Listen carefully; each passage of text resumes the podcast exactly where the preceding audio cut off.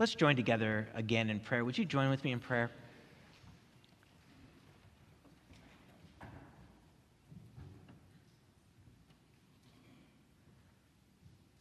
Heavenly Father, what a great affirmation for each one of us to receive this morning. That your love for us never fails, that it never gives up on us. We may have the ability to gather in this room and be present with others, and, and yet inside ourselves uh, have all kinds of messes. And to be able to hear that news from you that we are loved. That even if this is the first time somebody has heard of your love, you have intended it for them to receive. As we gather around your word, as we gather under your word this morning, in your love for us, would you cause your word to go into our hearts and into our minds? That we might be transformed, that our minds might be renewed, and that through the work of your Spirit we would live into the new life you have already secured for us. We thank you for your love. In Christ's name, amen.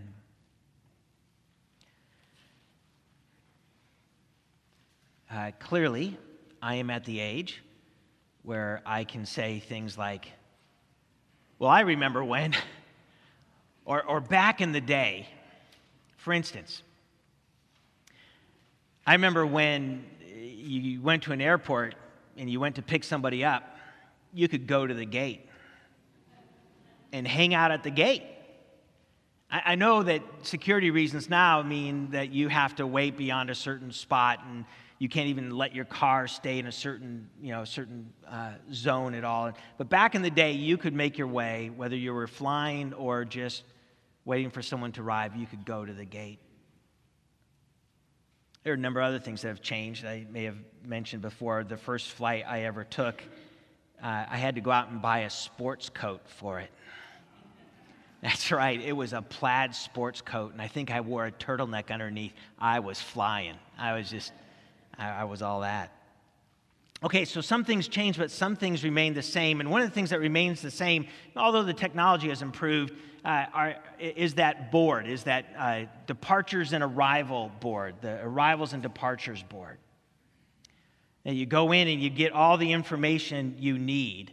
And sometimes the information uh, can either be bad or good depending on the context. Like, like uh, if, uh, you read on the departure board, it says now boarding. That's great news if you happen to be at your gate. Okay, great, we're going to fly. But if you just came in on a connecting flight and you arrived at Terminal H and your, your plane is in Terminal B and you read now boarding, you know you're in trouble. Sometimes it's great news. Sometimes the departure arrivals board, it tells you great news on time. Yes, that means the plane's arrived. It looks like it's going to function. We're all good to go. But then sometimes there can be news that isn't so positive, delayed, canceled, gate change. Like I've I had one flight, I think it was like three or four gate changes. You know there are problems in the airport when your flight changes gates three or four times. Departures and arrivals, coming with messages. So today, we're actually starting a new sermon series that we're calling Departures and Arrivals. There's this section of John's Gospel, John 13, 31, through the end of chapter 14, that includes a number of things that Jesus says that, that involve movement. They talk of goings and comings and stayings, and we're going to pick up those uh, expressions of Jesus and see what messages he connects with those movements, what messages he has for us, for his followers. So today, we're looking at that line that appears in our text where Jesus says, Where I am going. Where I am going. It's in John 13, 31 through 35. I'm going to invite you, please open up one of the Bibles. Um, if you brought your own, or feel free to make use of the ones we provide in the rows. We'll also put it on the screen. If you're at home and you want to run and grab your Bible before you continue on, please, um, I encourage you to do so. The Gospel of John, chapter 13, verses 31 through 35. Hear the word of God. When Judas had gone out, Jesus said, Now is the Son of Man glorified, and God is glorified in him. If God is glorified in him, God will also glorify him in himself and glorify him at once. Little children, yet a little while I am with you. You will seek me, and just as I said to the Jews, so now I say to you, where I am going, you cannot come. A new commandment I give you that you love one another. Just as I have loved you, you also are to love one another. By this, all people will know that you are my disciples if you have love for one another. And may God bless the reading of his word, and may God grant his favor upon our gathering around it and under it today. Okay, the title of our sermon, Where I Am Going, these words on Jesus' lips, Where I Am Going, he's announcing a departure. We have it in verse 33 of our text. Where I am going. In fact, the whole of the verse reads Little children, yet a little while I am with you. You will seek me, and just as I said to the Jews, so now I say to you, where I am going, you cannot come. Where I am going. You know, we have these phrases that we use when we're taking off. Uh, uh, I'm off. I, I'm leaving. I'm going to head out for a while. I'm going now. Whenever someone says something like that, it can tend to bring up questions, especially if the one saying that is a, a, a teenager and they're announcing to a parent, I'm out, I'm heading out.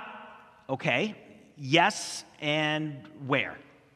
What are you up to? Who's going to be with you? Well, we can imagine the questions that Jesus' disciples would have had for him especially when he says, You cannot come. Where I am going, you cannot come. There's this text that appears earlier in John's gospel where the disciples had an interaction with Jesus. And it underscores how heavy of an announcement this must have come to them. This is in John chapter 6, verses 66 through 69. It goes like this after this, many of his disciples turned back and no longer walked with Jesus. So Jesus said to the 12, to the very ones that our passage is speaking to, so Jesus said to the 12, Do you want to go away as well? Do you want to depart from me? Do you want to leave me? Simon Peter answered him, Lord, to whom shall we go? You have the words of eternal life, and we have believed and have come to know that you are the Holy One of God. The disciples, the 12, they had staked their lives on Jesus, not just their lives in this world, but their lives for all of eternity on Jesus. And now Jesus comes to them where I am going, you, you cannot come. Have you ever felt left out? Not included? Not invited to come along? I think I may have mentioned this in uh, one of our conversations in this room. So, in our family, I've had the career that's had more travel with it. Vicky's career hasn't had as much travel, at least uh, away from whatever community that we've been in. And so there have been a number of trips, whether they're mission trips or conferences or uh, some additional uh, schooling that I went to. And, and uh, Vicky's always been supportive, but there is that little bit of that conversation of, hey, Vicky, I, I'm, I'm, I'm off to South Africa. Or, hey, Vic, Vicky, I'm, I'm off to Romania. Um, uh, you and the kids have fun. And, and it uh, never seemed to fail, but whenever I'm gone, uh, they would get the stomach flu, or there would be this massive snowstorm, or, or something like that. Would, I've seen some nodding heads, like some of you have been there before, haven't you? Uh, where I am going, you cannot come. What it made it worse for the disciples is that this is the same thing that Jesus had told the Jews. In fact, even in our text, Jesus mentions this. And you could go back in John's gospel, and there's a couple places, once in chapter 7 and once in chapter 8, where Jesus is seen talking to the officers of the chief priest and to the Pharisees, and he says, Where I'm going, you cannot come. And so it's one thing to, you know, back in those situations, the disciples could have go, look at you guys are outsiders, we're insiders. You know, this is our Jesus, you guys don't get it. We're with him, we're going to go with him. But where I am going, you cannot come. So where was he going? Thankfully, Jesus lets us know. There's a place back in chapter 7 in John's gospel where he tells uh, people at that time, he puts it this way I am going to him who sent me. And there's twice in chapter 14 where Jesus says, uh, Because I am going to the Father. So we know that Jesus is going to this divine realm, that he's going to be with the Father. And he's going to be with the Father, and as he goes to be with the Father, at least in this situation, the others cannot follow. His hour had come. That's what our last sermon series we explored. His hour had come. In other words, it was on time. It was now boarding. And with his departure, Jesus attaches a couple of messages. So, in, as Jesus says, I'm going, you can't follow, but there's a couple things I want you to understand about my going. In one of those messages, we'll call the glorification message, and the other we'll call the love message. So, first to the glorification message. In verses 31 through 32, the first two verses of the text we read this morning, we find these words. When Judas had gone out, Jesus said, Now is the Son of Man glorified, and God is glorified in him. If God is glorified in him, God will also glorify him in himself and glorify him at once. Five times the word for glory or glorified um, appears in these two verses. Five times in just a short amount of space. When we look at this text, we find that it begins with now, and toward the end it says at once or immediately. Now and immediately. Now at once. It speaks of an intentionality of the moment that God is at work and God is at charge. I've come to understand that there's this expression in Welsh, and maybe you've heard of it before. I'll be there now in a minute. Uh, and evidently, it makes more sense, sense in Welsh, uh, but in the translation to English, I'll be there now in a minute. Is it now or is it in a minute? Uh, and it's supposed to convey I'll be there soon, but it can be a little confusing. Jesus wants them to know this is happening. Listen, God's in charge of this moment. This is taking place. It can give us confidence. It can let us know that this is not some happenstance that is somehow dependent upon uh, human will, but Jesus declares it ahead of time, now, immediately. We find this expression, the Son of Man. The Son of Man. Now, we've mentioned that term that Jesus used as a way to refer to himself. And um, let's take a little bit more time with that this morning. So, Son of Man in the Old Testament is this expression that can have a very low meaning, a very humble meaning, and a very high meaning. For instance, in Psalm 144, verse 3, we read these words O Lord, what is man that you regard him? Or the Son of Man that you think of him. The Son of Man. what, what is uh, uh, a human? What, what is a human that you would think of that human? Uh, humans are but a breath. The Son of Man is but a breath. That's a very low statement. We know that, that, uh, that the Word became flesh, took on this lowly nature, this fully God, but fully human Son of Man. But we also find in the Old Testament that the Son of Man is such a high declaration. In Daniel, we find these words. This is chapter 7, verses 13 through 14. It says, I saw in the night visions, and behold, with the clouds of heaven there came one like a son of man. And he came to the Ancient of Days and was presented before him. And to him was given dominion and glory and a kingdom that all peoples, nations, and languages should serve him. His dominion in, uh, is an everlasting dominion which shall not pass away, and his kingdom one that shall not be destroyed. So, Jesus, the Son of Man, we find that both of these are true, that is this very low designation, fully human, and yet he's one like the Son of Man that is going to be glorified and have dominion. And so now, immediately, the Son of Man. And then we get to this term that, uh, and it's a little frustrating in our translations because uh, the, the sense of the original language is, is lost in a number of our modern day translations. Uh, the, the grammar of it, they refer to it as the prophetic perfect. There's this perfect tense of the verb taking place.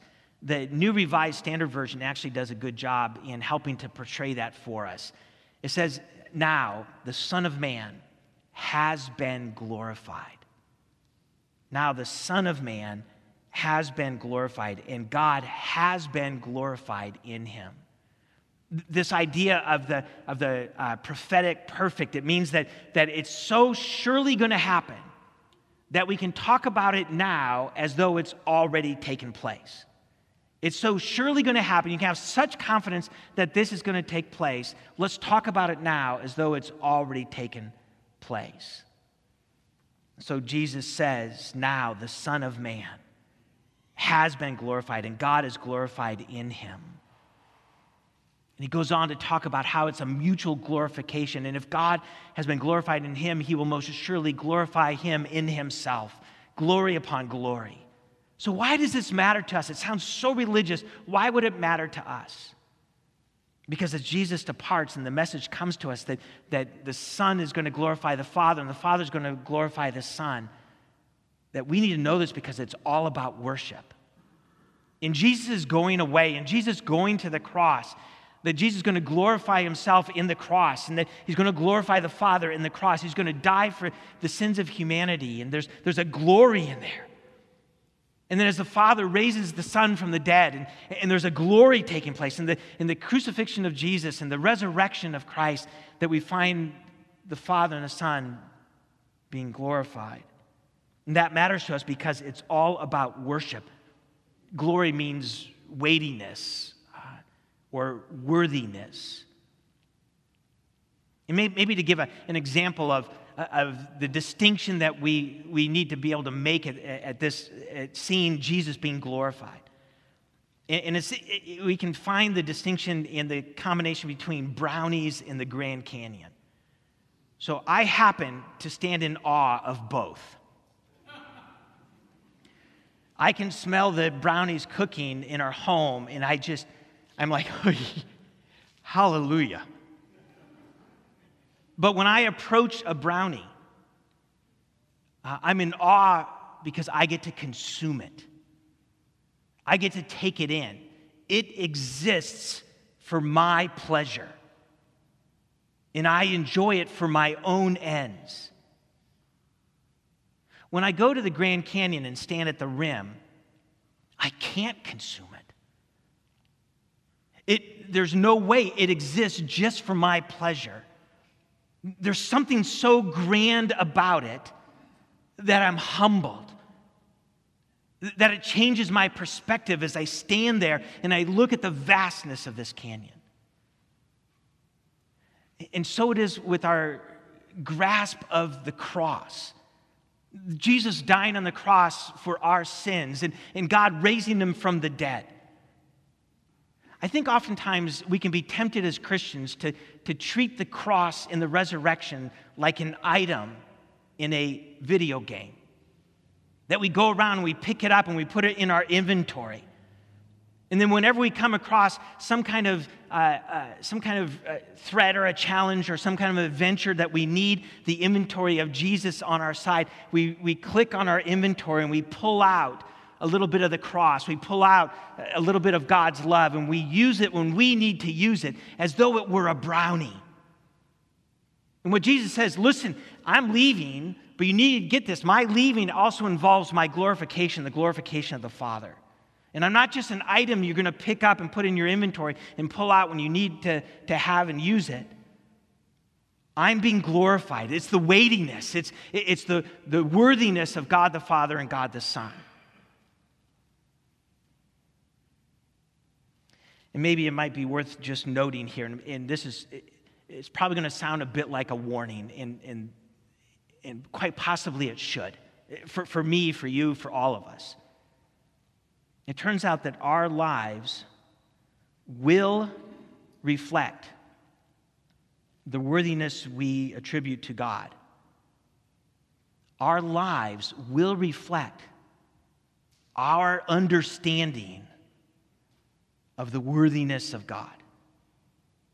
And if we find him to be worthy, if we find him that we stand at the edge of the Grand Canyon, if we stand at the edge of God, if we look upon what God has done and we find it to be incredibly worthy, that be, not because we've designated it so, but because God has shown it to be so, then our lives will reflect that. But if we find that we're more casual and we just put God in our inventory and pull him out, then we'll see that pattern in our lives as well. All right, so if that's the message of glorification, let's go on to the message of love, the love message. And here the key word is love. It comes to us in this text, it's verses 34 and 35.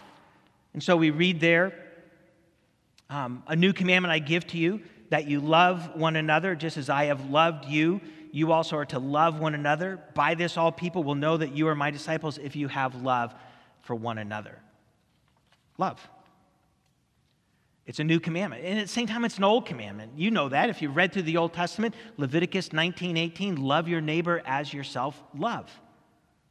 But it's also a new commandment, or as some commentators say, a fresh commandment, or, or a now commandment. And they point to Jeremiah chapter 31, verses 31 through 34. So uh, this is that place hundreds of years before the time of Jesus, and God speaks to his people. He says, Listen, I'm going to establish a new covenant with you. It's not like the old covenant that I established through Moses. It's a new covenant. And what I'm going to do in this new covenant, I'm going to take my law and I'm going to write it on your heart. You know, you're not going to need to have a whole series of priests or, or prophets to, inter, uh, to interpret it for you. You're going to know me. Each person, each person is going to know me. And I'm going to forgive your iniquities and I'm going to remember your sins no more. So, this new covenant has a calling for us as we form this new relationship with God, as God forms this new relationship with us, that we would then know that the law of God for us is that we would love one another. It's interesting, one another. We know, we know that um, uh, we're to love our enemies uh, and to do good to those who persecute us. Jesus taught that.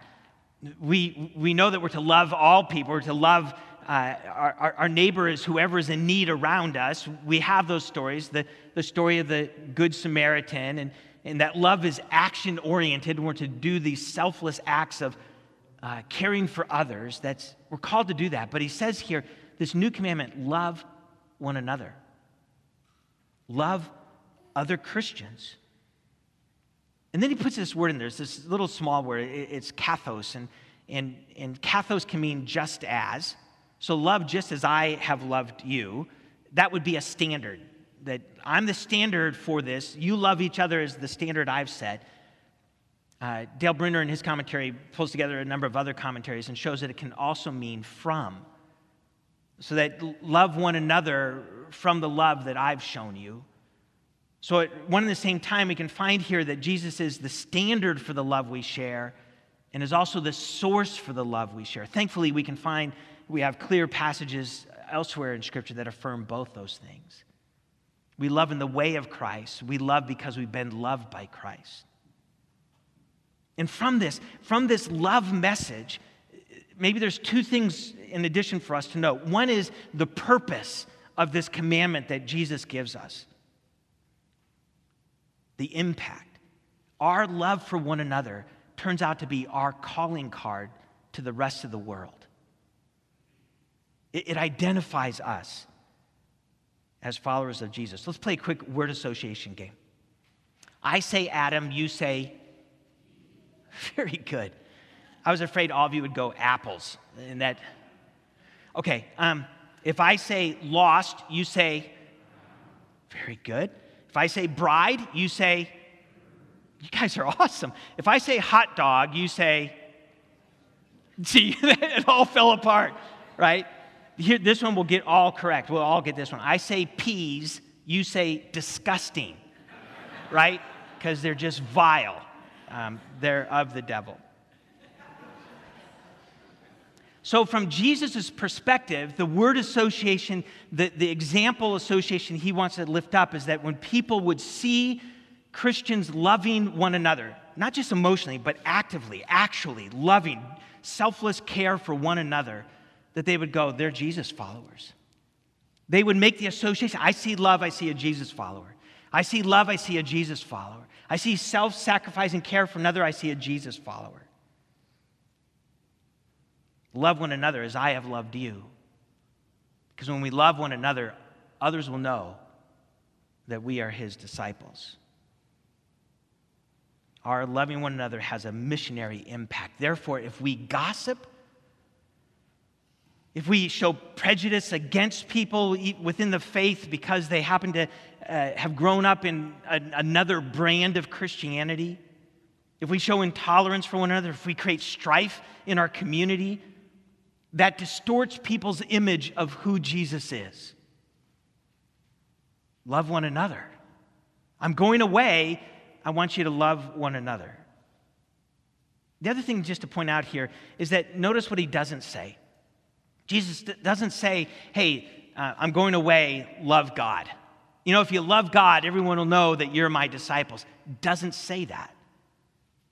We know that he's elsewhere said, hey, here's the greatest commandment say you love the Lord your God with all, all your heart, mind, soul, and strength. So, yes, love God.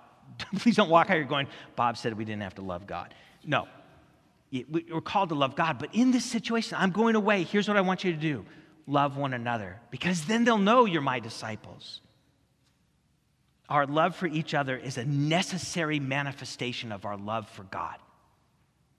In fact, in 1 John 4 20, the last part of it, it says, He who does not love his brother or sister, his brother in the faith or his sister in the faith, whom he has seen, cannot love God, whom he has not seen. The message to love. So let's put all, all this together. Jesus says, Where I am going, you cannot come. It's a departure. He's going to be with the Father. He's going into the divine realm.